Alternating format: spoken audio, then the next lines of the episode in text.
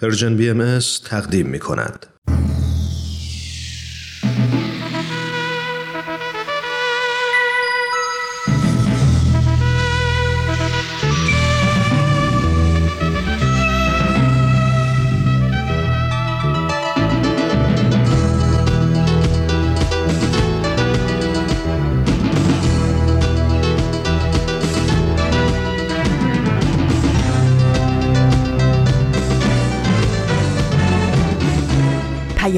دوست. برنامه ای برای تفاهم و پیوند دلها.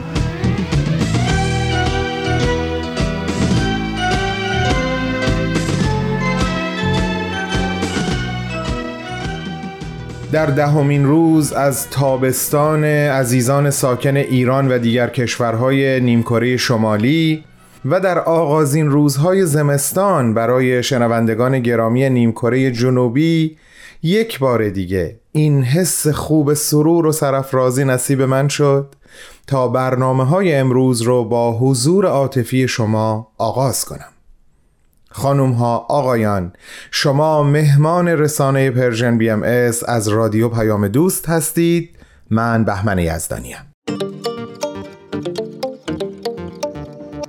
به تک تک شما سلام می‌کنم و خوش آمد میگم و از اینکه وقتتون رو برای شنیدن برنامه های ما یا بهتر بگم برنامه های خودتون صرف می‌کنید سپاسگزارم. داشتن حالی خوب و سرایت دادن اون حال به قلب دیگران آرزوی همیشگی من برای قلب های شماست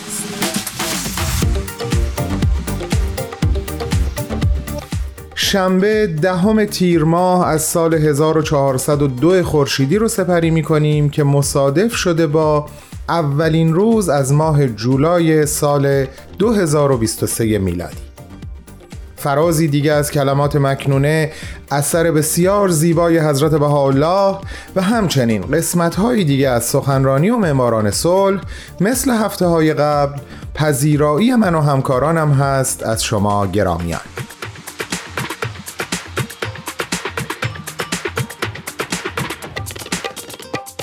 دوستان عزیزم برابری جنسیتی یکی از مهمترین آرمانهایی بوده و هست که زنان و البته مردان فهیم و روشن زمیری که به این برابری باور دارن برای تحققش خیلی تلاش کردند و خیلی هم هزینه دادند.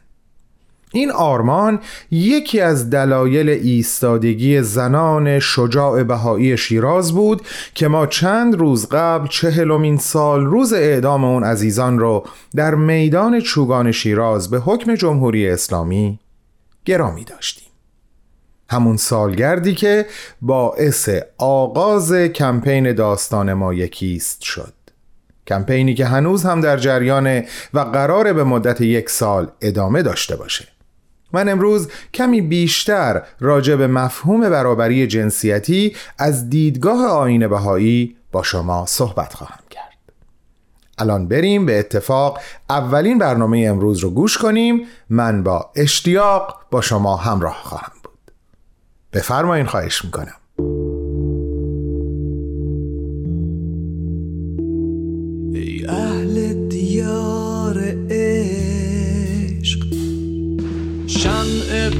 باقی را اریاه فانی احاطه نموده. و جمال غلام روحانی در قبار تیره زمانی. مستور مانده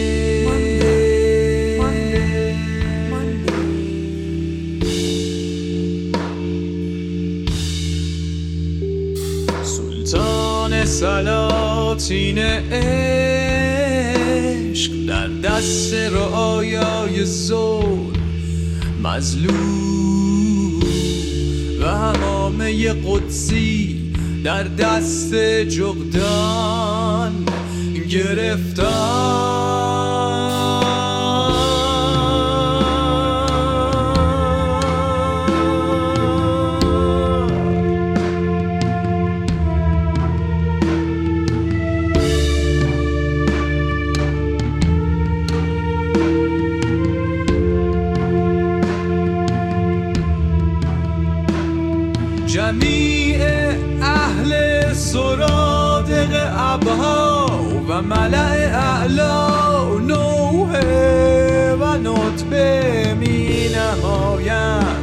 شما در کمال راحت در عرض غفلت اقامت نموده اید و خود را هم از دوستان خالص محسوب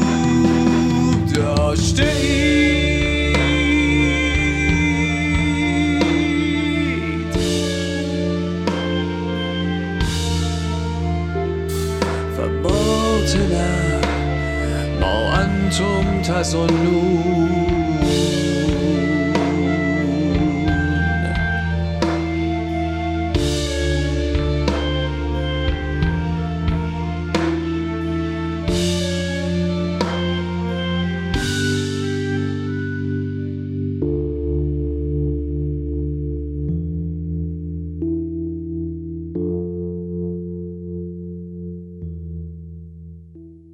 دوستان عزیز بهمن هستم و امروز به نمایندگی از طرف همه همکارانم در Persian BMS همراه شما.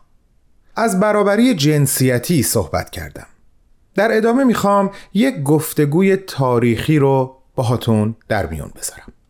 وقتی در آمریکا یکی از خبرنگاران از حضرت عبدالبها پرسید نگاه و عقیده شما نسبت به حق رأی زنان چیست؟ ایشون در پاسخ فرمودند اگر زنان از همان مزایای مردان بهرهمند شوند استعداد اینها نیز همانند آنها خواهد شد و نتیجه یکسان است. در حقیقت زنان خلق و خویی بهتر از مردان دارند. آنها پذیراتر و حساسترند و شم شهودیشان نیز قویتر است. تنها علت عقب ماندگی آنها در بعضی موارد این است که از مزایای تعلیم و تربیت یکسان با مردان بهرهمند نبودند. همه کودکان باید تعلیم و تربیت ببینند. اما اگر پدر و مادری نتوانند هزینه تعلیم و تربیت همه فرزندان خود را تأمین نمایند بهتر است آنچه در توان دارند صرف تعلیم و تربیت دخترانشان کنند. زیرا آنها مادران نسل آیندهاند همیشه با خودم فکر می‌کنم وقتی تعریف من از یک واقعیت یا یک حقیقت تغییر کنه نوع نگرش و کنش و واکنش من هم نسبت به اون تغییر می‌کنه و در واقع همراستای اون تعریف تازه میشه. مثلا وقتی تعریف من از انسان بر اساس کلام حضرت بهاءالله شکل می‌گیره که انسان رو باید شبیه یک معدن ببینم که پر از سنگهای قیمتی یا با همون عبارتی که حضرت بهاءالله به کار می‌برند احجار کریمه هست و به تربیت اون جواهر به منصه ظهور می‌رسن طبعا نگرش و رفتار من نسبت به نوع انسان دستخوش یک دگردیسی میشه در ارتباط با این تعریف. در رابطه با زنان هم به نظرم همینطوره. وقتی با توجه به همین بیان کوتاه حضرت عبدالبها در جواب خبرنگار آمریکایی در میابیم که زنان نه تنها هیچ تفاوتی نسبت به مردان ندارند از اونها کمتر نیستند حتی در بعضی از موارد مثل احساسهای شهودی یا پذیرا بودن از مردان هم جلوترند. طبعا نگرش و روش رفتاری ما تغییر می‌کنه. بهاییان و البته غیر بهاییانی که حضرت عبدالبها رو دوست میدارن و به صحبتهای ایشون فکر می‌کنن قطعا با مرور چنین مطالبی می‌تونن و می‌تونیم دست به تغییرات مهم و بنیادین در افکار و عواطفمون بزنیم و از هر جایی که ایستادیم یک قدم جلوتر بریم. خیلی هم عالی. ممنون که به صحبتام گوش کردین. ازتون در این لحظه دعوت می‌کنم شنونده برنامه سخنرانی باشین. من در ادامه با شما هستم.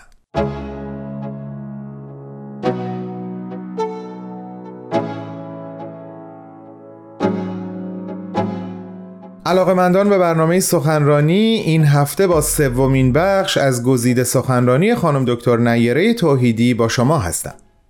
خانم دکتر توحیدی پروفسور دانشگاه مدیر سابق دپارتمان مطالعات زنان و جنسیت در دانشگاه ایالتی کالیفرنیا و پایه‌گذار و مدیر فعلی مطالعات خاورمیانه و اسلام شناسی در این دانشگاه هستند و همچنین عضو هیئت پژوهشی مرکز مطالعات خاور نزدیک در دانشگاه UCLA در کالیفرنیا و همچنین گرداننده برنامه سخنرانی های دو زبانه درباره ایران در همین مرکز. خانم دکتر توحیدی در سال 2017 میلادی در 27 مین اجلاس سالانه انجمن دوستداران فرهنگ ایرانی در شهر شیکاگوی آمریکا سخنرانی رو ارائه دادند تحت عنوان نقش زنان در همبستگی جامعه. ازتون دعوت می‌کنم شنونده بخش سوم از گزیده صحبت‌های خانم دکتر باشید.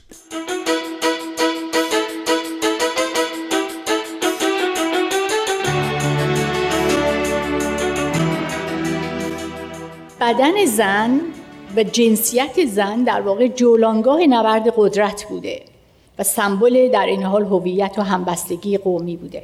نوع پوشش و آرایش و نوع رفتار و حضور اجتماعی زن معمولاً به نمادها و سمبولهای هویتی قومی و ملی و مذهبی تبدیل میشه.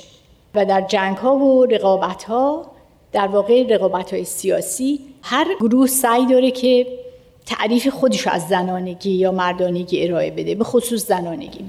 بیهوده نیست که مثلا رژیم کنونی در ایران اینقدر راجب هجاب زن وسواس داره. چون پوشوندن سرزن زن سرپوشیده شده نماد هویت حکومتی که می‌خواد اون تعریفی رو که از اسلام بده بده و ایران رو اونجور که دلش می‌خواد بسازه.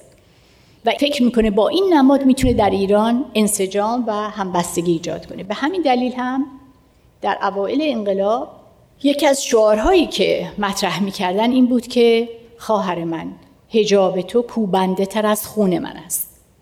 منظورشون هم این بود که من اگر خون باید بدم یعنی من مرد من سرباز من مبارز که بتونم وطنم رو در مقابل دشمن حفظ کنم تو باید با هجاب این کار رو بکنی.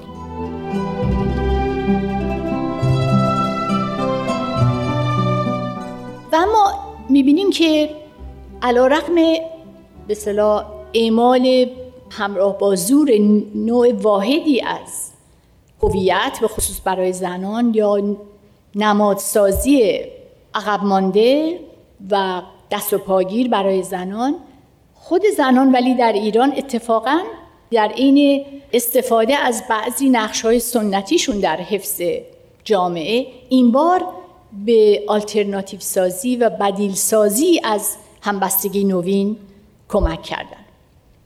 خب بخش بزرگی از زنان تابع الگوهای سنتی پیشا مدرن و جوامع مکانیکی هستند که خیلی جنسیتگرا و تبعیض‌آمیزه.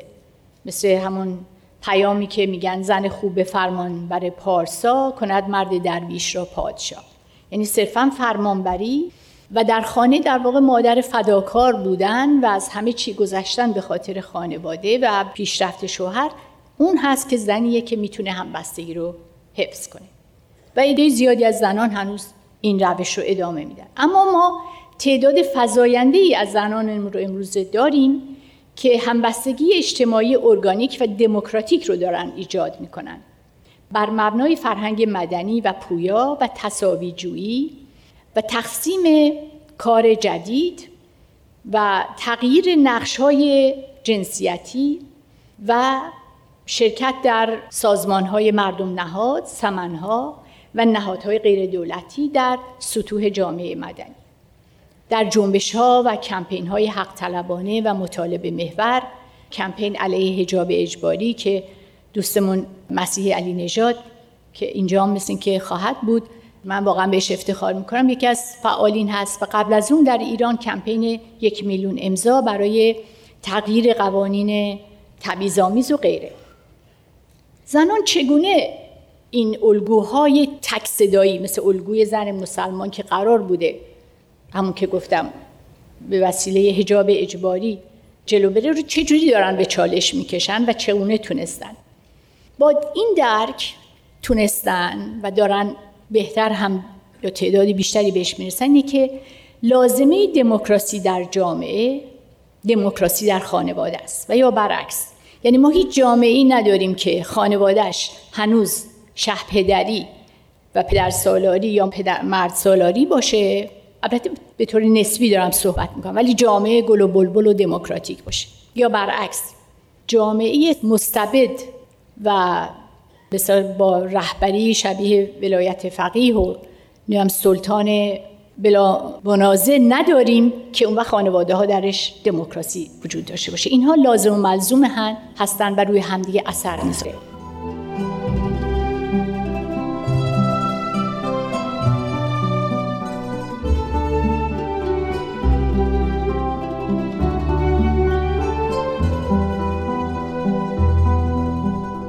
عزیزان ما شنونده بخشی از صحبت‌های خانم دکتر نیره توحیدی هستیم که در 27 مین اجلاس سالانه انجمن دوستداران فرهنگ ایرانی در شهر شیکاگو سخنرانی رو ایراد کردند تحت عنوان نقش زنان در همبستگی جامعه.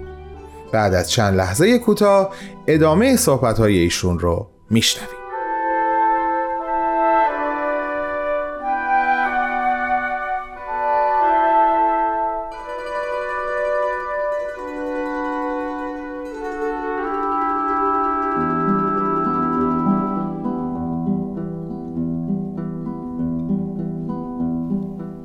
خانواده دموکراتیکیه. دموکراتیک هست. خانواده ای که در اون زن و مرد یا هر شریک زندگی حتما الان می‌دونیم ما انواع خانواده داریم. بعضی خانواده ها که دو تا زن با هم خانواده تشکیل میدن یا امروز در آمریکا می‌بینیم دو تا مرد مثلا با هم خانواده تشکیل میدن که اینا خب گروه های اقلیت هستن. ولی اکثر خانواده ها که با زن و مرد تشکیل میشه هر دو هم زن هم مرد باید فردیت و تشخص داشته باشن. و هویت مستقل. منظور من از فردیت individuation هست که لزوما با individualism یکی نیست. یه جامعه می‌تونه خیلی individualist ی بشه فردگرا بشه که اون وقت فرد به صورت هسته هسته دور از هم بدون دلبستگی به همدیگه یا بدون اینکه هوای همدیگه رو داشته باشن به قول دکتر علمداری که میگه جامعه مدنی اون موقع است که مردم هوای همدیگه رو دارن. خب ما منظورمون از تفرد اون نیست. منظورمون اینه که انسانها قائم به خود هستن خرد پویا دارن و درون کسی دیگه مستحیل نمیشن زوب نمیشن. کسی در رهبری مثلا جامعه زوب نمیشه یا در گروه و جمع مستحیل نمیشن و بیچهره نمیشن. در این حال که جامعه مستحکم می‌خواد باشه اما فرد هم فردیت خودش رو حفظ می‌کنه. مادر فدای خانواده نمیشه. مادر برای حفظ خانواده تلاش می‌کنه اما خودش هم برای خودش ارزش قائله. برای خودش احترام قائله. هیچ انسانی اگر حرمت نفس نداشته باشه اول خودش رو دوست نداشته باشه نمی‌تونه واقعا فرزندانش رو هم همسرش رو هم به طور سالم دوست داشته باشه. ممکن خیلی بیمارگونه به اونا آویزون بشه یا حتی نظر بچه‌هاش استقلال و رشد پیدا کنن و از اون کنده بشن از لحاظ استقلال شخصیتی. خب این رابطه ناسالم و بیمارگون است. ولی رابطه ای صحیح هست که همه فکر همدیگه باشن و قلمروها و مرزها و نیازهای همدیگه رو در نظر بگیرن. بنابراین نه خانواده شهبدری نه خانواده مادر سالار نه خانواده مادر فدا شده و سوخته اینا خانواده هایی نیستن که ما دنبالش هستیم. در این نوع خانواده تقسیم کار درست و منصفانه است و تحول یافته. به صورت خیلی ریجید سختگیرانه یک کارایی فقط مال مرد هاست یک کارایی فقط مال زن هاست. اینا به هم خورده و خیلی هر کی اگه مثلا یکی آشپزی دوست داره بعضی وقتا مردها خیلی آشپزی دوست دارن و شرکت می‌کنن. و یکی می‌بینین بیشتر کارهای خیاطی مثلا دوست داره. اون کارو می‌کنه. یعنی تقسیم کار هست به تناسب نوع کاری که آدم داره ساعتی که باید بیرون از خانه باشه. به جای اینکه صرفا این تقسیم کارها بر اساس بیولوژی و جنسیت باشه. چون واقعا دیگه ما فرا رفتیم از اون تقسیم بندی های بیولوژیک. میلیون ها زن من امروز هم همسر خوب هستن هم مادر هستن و هم بیرون شغل اجتماعی دارن نقش اجتماعی دارن. اگه شما من اخیرا مقاله ای نوشتم راجع به مریم میرزاخانی که در اونجا از قول خودش مشکلات حتی یه زن حرفمندی که بزرگترین جایز ریاضی رو هم برای اولین بار به عنوان یک زن می‌بره رو اشاره کردم. در این حال اون راحل هاش هم داره اشاره می‌کنه که چطور ما می‌تونیم اون کلیشه ها رو بشکنیم و در همه عرصه ها زنان مثل مردان بتونن شرکت کنن. خانواده چرا مهمه به خصوص در همبستگی برای اینکه خانواده یکی از مهمترین نهادهای جامعه مدنیه. و ما بدون جامعه مدنی نه دموکراسی داریم نه توسعه یافتگی می‌تونیم داشته باشیم به اون صورت همه جانبش یعنی توسعه انسانی و هولیستیک همه جانبه. و نه زنان رها میشن از قید و بندهای سنتی. در جوامع استبدادی به خصوص توتالیتر تمامتخواه و ایدولوژیک.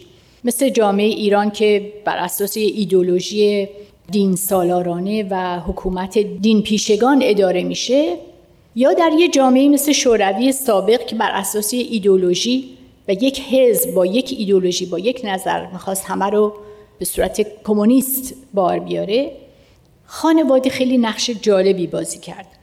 یعنی اگر مردم تونستن چند صدایی چند گونگی و هویت‌های فردیشون رو یا هویت‌های قومی متفاوت یا ارزش‌های انسانی متفاوت از ایدولوژی دولت رو حفظ کنن به خاطر تلاش‌هایی بود که در چارچوب خانواده انجام گرفت.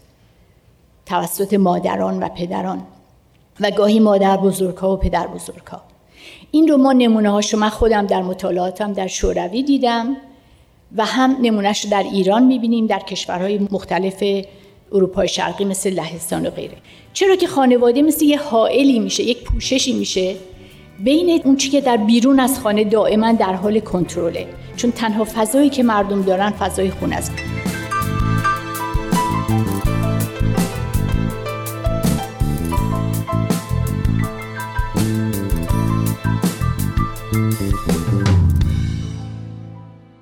دوستان خوب و عزیز این بود سومین بخش از گزیده سخنرانی خانم دکتر نیره توحیدی تحت عنوان نقش زنان در همبستگی جامعه. خانم دکتر نیره توحیدی. همونطور که ابتدای برنامه گفتم پروفسور دانشگاه و مدیر فعلی مطالعات خاور میانه و اسلام شناسی در این دانشگاه هستند و همچنین عضو هیئت پژوهشی مرکز مطالعات خاور نزدیک در دانشگاه کالیفرنیا و گرداننده برنامه سخنرانی های دو زبانه درباره ایران در این مرکز. ایشون این سخنرانی رو در 27 مین اجلاس سالانه انجمن دوستداران فرهنگ ایرانی در شهر شیکاگو در امریکا ایراد کردند. از شما دعوت می‌کنم شنبه هفته بعد با ما همراه باشید برای شنیدن بخش چهارم از گزیده این سخنرانی. همونطور که می‌دونین شما اگر علاقمند هستید که متن کامل سخنرانی ایشون رو در اختیار داشته باشید و این سخنرانی رو به طور کامل گوش بکنین می‌تونین لینکش رو در وبسایت ما یعنی www.persianbms.org پیدا بکنید با سپاس فراوان و با بهترین آرزوها. وقتی آزادی آگاهی و هوشیار بی مرز و محدوده رد میشی. از اجبار از پیل رد میشی. پرواز رقص تو گرمای بودن رو حس می‌کنی از نو. جادوی رقصیدن بارون و شبنم قلبت رو میشوره. از تیرگی از غم جادوی رقصیدن بارون و شبنم قلبت رو میشوره. از تیرگی از غم.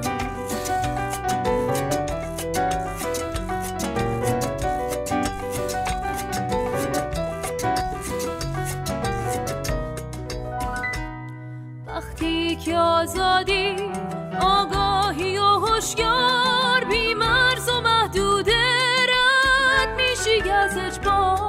از پیل رد میشی.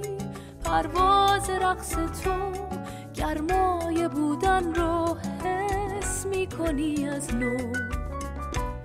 جادوی رقصیدن بارونه و شبنم قلبت رو میشوره. از تیرگی از غم جادوی رقصیدن بارونه و شبنم قلبت رو میشوره.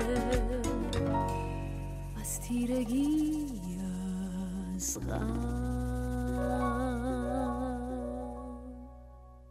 دوستان نازنین سلامی دوباره به حضور شما. جامعه جهانی بهایی در تاریخ اول فوریه سال 2015 میلادی خطاب به جهانیان اینطور میگه. برابری زنان و مردان جنبه ای از حقیقت انسانی است و نه فقط شرایطی که برای خیر و صلاح عموم باید به آن دست یابیم. آنچه هویت انسانی افراد بشر را تعریف می کند یعنی شرافت و کرامت ذاتی آنها نه مذکر است نه مؤنث. جستجو برای یافتن معنا هدف و جامعه قابلیت محبت ورزیدن خلاقیت استقامت و پایداری فارغ از جنسیت است. این ادعا پیامدهای عمیقی برای سازماندهی به جنبه های گوناگون اجتماع دارد.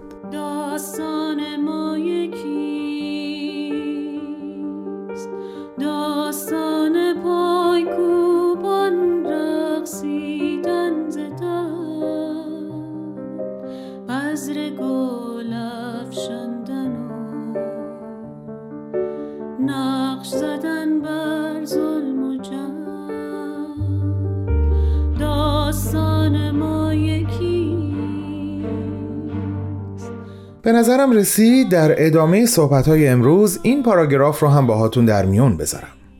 چقدر حیرت انگیزه برام تصور اون دنیایی که نوع انسان در اون مطرحه و نه جنس زن و مرد.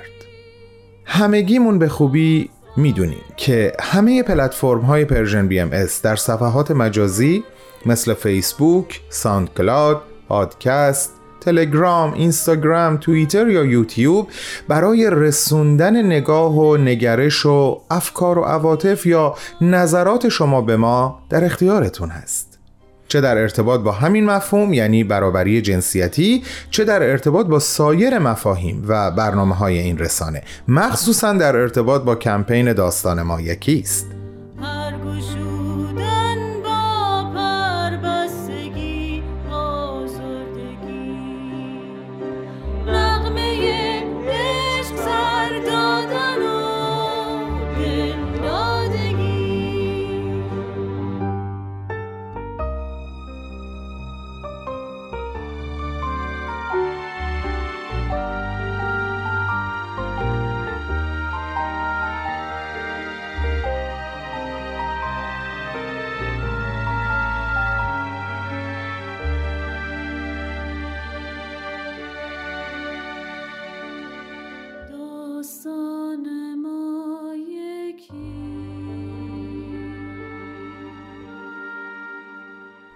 نوبت به بازپخش یک قسمت دیگه از برنامه معماران صلح می‌رسه عزیزان که دقیقا به همین دلیل یعنی بازپخش بودنش ممکنه جایی ما بین صحبتهای هومنجان مطلبی یا تاریخی عنوان بشه که با امروزی که داریم دوباره بهش گوش می‌کنیم همخوان نباشه. بریم به اتفاق این برنامه رو گوش کنیم.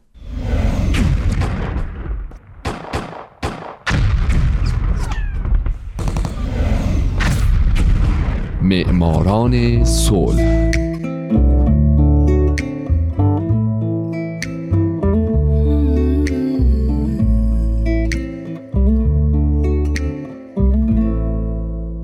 اینجا رادیو پیام دوسته و شما در همین لحظه در حال شنیدن برنامه معماران صلح هستید.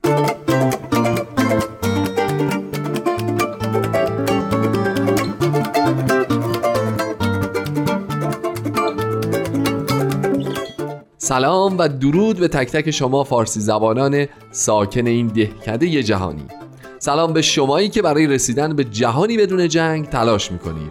درست مثل قهرمانان این برنامه مثل زنان و مردان و سازمان ها و مؤسسات دولتی و غیر دولتی که با کاراشون باعث شدن آدمای کمتری کشته بشن. من هومن عبدی هستم. لطفا با من همراه باشید.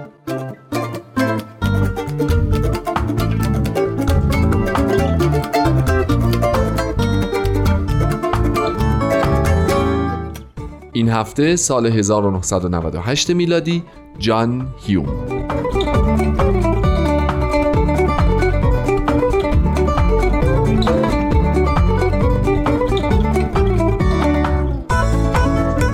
همونطور که هفته پیش شنیدین در سال 1998 دو نفر برنده جایزه نوبل صلح شدند. یکی دیوید ویلیام تریمبل بود که من هفته پیش بهش پرداختم و دومی جان هیوم. جان هیوم ملقب به شوالیه سیاستمدار ایرلندی یکی از مؤسسین حزب کارگر سوسیال دموکرات و دومین رهبر این حزب عضو پارلمان اروپا، عضو پارلمان انگلیس و عضو مجلس ایرلند شمالی بوده. از جان هیوم به عنوان یکی از شخصیت‌های مهم تاریخ سیاسی ایرلند یاد میشه. او یکی از اصلی ترین طراحان روند صلح ایرلند شمالی و تنها کسیه که برنده سه جایزه مهم صلح در جهانه جایزه نوبل صلح، جایزه صلح گاندی و جایزه صلح مارتین لوترکینگ او همچنین در سال 2010 در جریان یک نظرسنجی رادیویی به عنوان شخصیت بزرگ ایرلند شناخته شد و در سال 2012 پاپ بندیکت 16 هم به او لقب شوالیه رو اهدا کرد.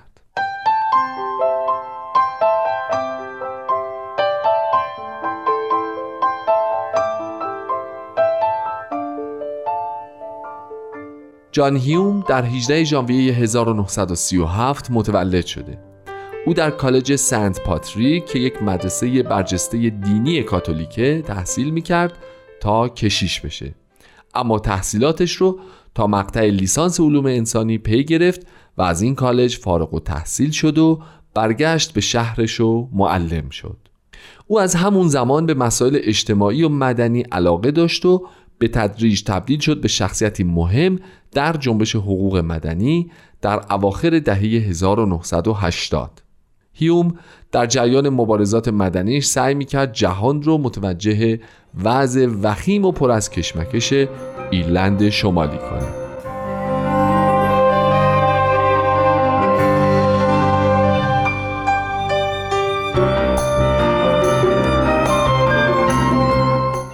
فعالیت های مدنی هیوم به تدریج او را به سمت سیاست سوق داد. او که در دهه 1960 عضو حزب ناسیونالیست بود در سال 1964 از این حزب کنارگیری کرد و مستقلا به عضویت پارلمان ایرلند در اومد.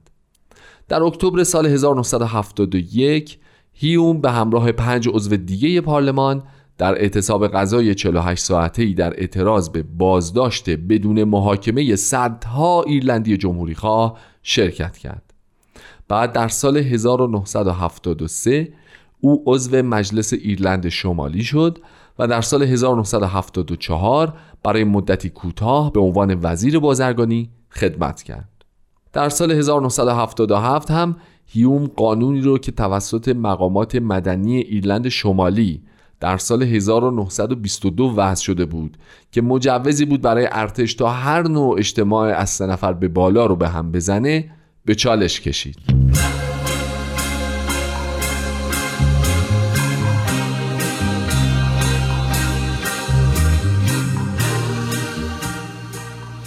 وقتی حزب سوسیال دموکرات به دست او و چندین تن دیگه به وجود اومد هیوم شد دومین رهبر این حزب و در سال 1979 جانشین جری فیت رهبر حزب شد.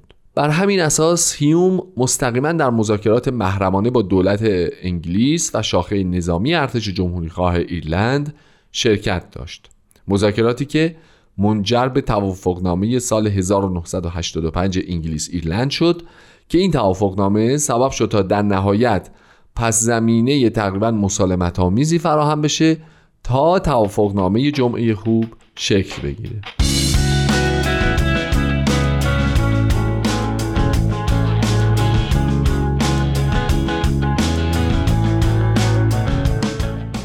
هفته پیش من کمی به تاریخ ایرلند شمالی اشاره کردم و گفتم که از سال 1801 ایرلند به بریتانیا پیوست. یکی دو دهه بعد بریتانیا اصلاحات اقتصادی رو انجام داد که طی اون قسمتی از ایرلند دچار قحطی شد. همین سرچشمه اختلافات بین شمالی ها و دیگر قسمت های ایرلند شد. شمالی ها از یه طرف می‌خواستن که ایرلند به طور کلی از بریتانیا جدا بشه اما بقیه نقاط ایرلند که بیشترشون پروتستان بودن می‌خواستن با بریتانیا بمونن و کشمکش های سیاسی و مذهبی فراوونی سر این مسئله شکل گرفت. بنابراین بریتانیا قسمت از شمال شرقی ایرلند رو یه جورایی خود مختاری داد اما عوض اینکه مشکلات تموم بشه به مشکلات اضافه شد. خلاصه اینکه در دهه 1990 میلادی به دنبال تلاش های جان هیوم در دهه قبل شرایطی به وجود اومد که مذاکره برای پایان کشمکش ها با ارتش جمهوری خواه ایرلند انجام شد و نتیجهش شد به امضا رسیدن توافق جمعه خوب.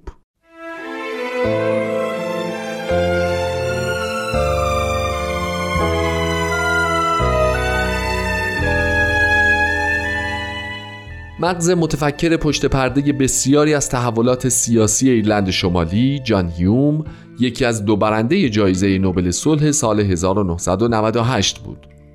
از جمله توافق جمعه خوب که به موجب اون میشه گفت یه صلح نسبی در ایرلند شمالی به وجود اومد به این ترتیب که حکومت به دست مردم ایرلند شمالی افتاد آزادی زندانیان سیاسی تضمین شد قرار بر نابودی سلاحهای غیرقانونی گذاشته شد و هزاران تغییر و تحول بنیادی دیگه. جالبه که بدونین پروتستان ها از یه طرف و کاتولیک ها از طرف دیگه این توافق رو به نفع خودشون می‌دونن. ولی به هر حال هر چیزی که هست توافق جمعه خوب باعث شده که اون کشمکش ها و درگیری ها و بعضا جنگ های داخلی در ایلند تا حد خیلی خیلی زیادی فروکش بکنه.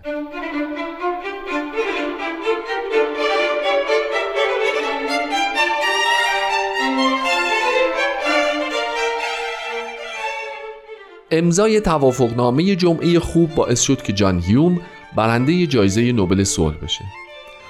پروفسور فرانسیس سجرستد رئیس کمیته نروژی نوبل در مراسم اهدای جایزه به جان هیوم و دیوید تریمبل گفت در سال 1970 در بهبوهه خشونتی فزاینده جان هیوم پایه و اساس حزبی را نهاد و خود نیز رهبر بلا منازع آن گردید یعنی حزب کارگر سوسیال دموکرات گرچه این حزب یک حزب ملی است اما محکم و استوار بر اصل استفاده از روش های صلحآمیز پافشاری می کند هیوم بیش از هر کس دیگری معمار جریان صلح و راه حل انتخاب شده در توافقنامه جمعه خوب است.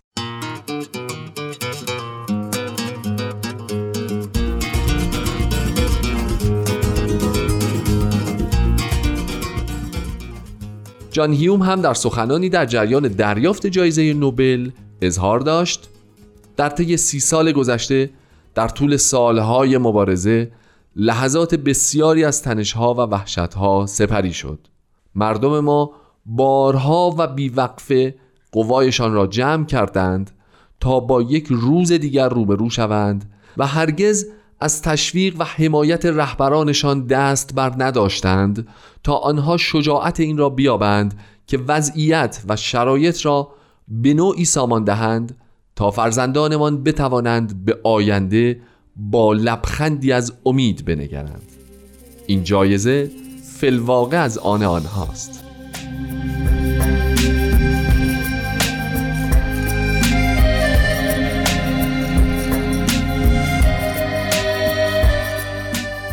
دریافت این جایزه برای هیوم شهرت و اعتباری بیاندازه کسب کرد و او تبدیل شد به شخصیتی به یادموندنی در تاریخ سیاسی جهان.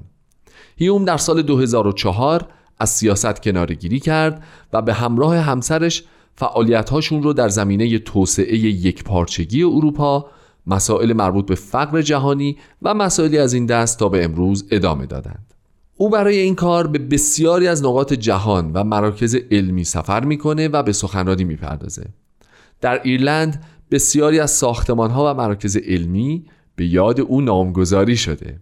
هیوم در زندگیش علاوه بر دریافت جایزه نوبل صلح موفق به دریافت جوایز بیشمار دیگه ای هم شده از جمله دکترای افتخاری از دانشگاه سنت توماس دکترای افتخاری از کالج بوستون مدال آزادی سخن جایزه صلح مارتین لوتر کینگ جایزه صلح گاندی مقام شوالیه سنت گریگوری و بسیاری جوایز و مدارک افتخاری دیگه.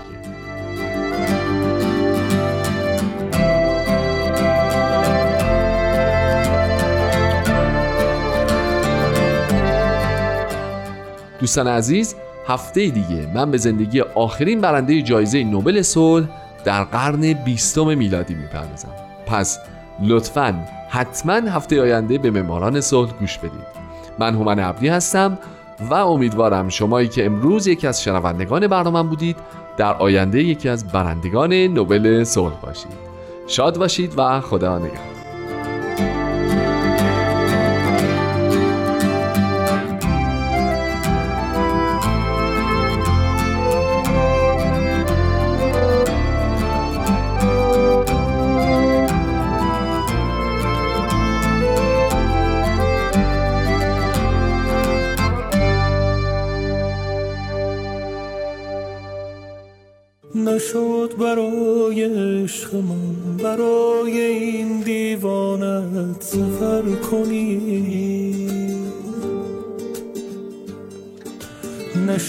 یه بار به حال من به حال این ویرانت نظر کنی. نشد بیایی عاقبت نشد برای عاشقت خطر کنی. نشد به وقت رفتنت. مرا هم از نبودنت خبر کنی. آرام آرام نشستی در دل من ای آشنا. آرام آرام گذشتی از کنارم نامهربانی وای از این غم بی پایان.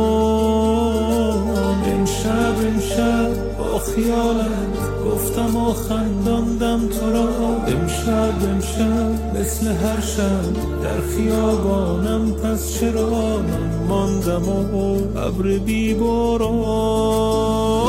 اگر تو عاشقی دقایقی بیا بمان. اگر شکستی برا هم از خودت بدان. تو را به جان من بمان.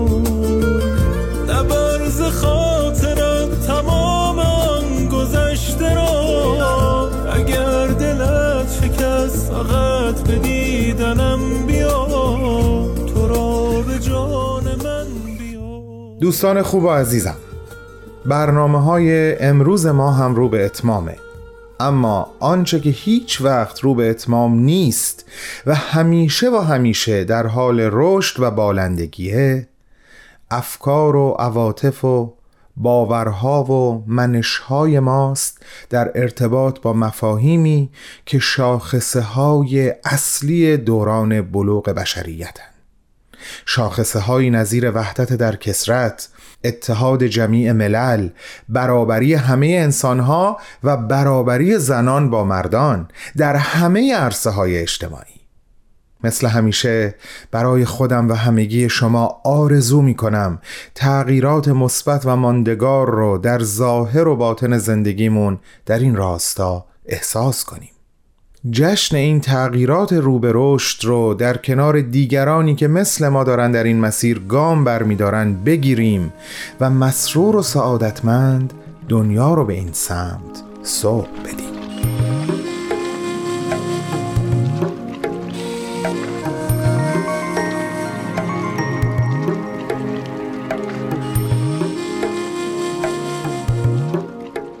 شنبه هفته آینده با من همراه باشید لطفا. تا باز هم راجع به کمپین داستان ما یکیست و مفاهیم ارزشمندی که حول این محور دور می‌زنن با هم صحبت کنیم. دوستتون دارم. خدا نگهدار.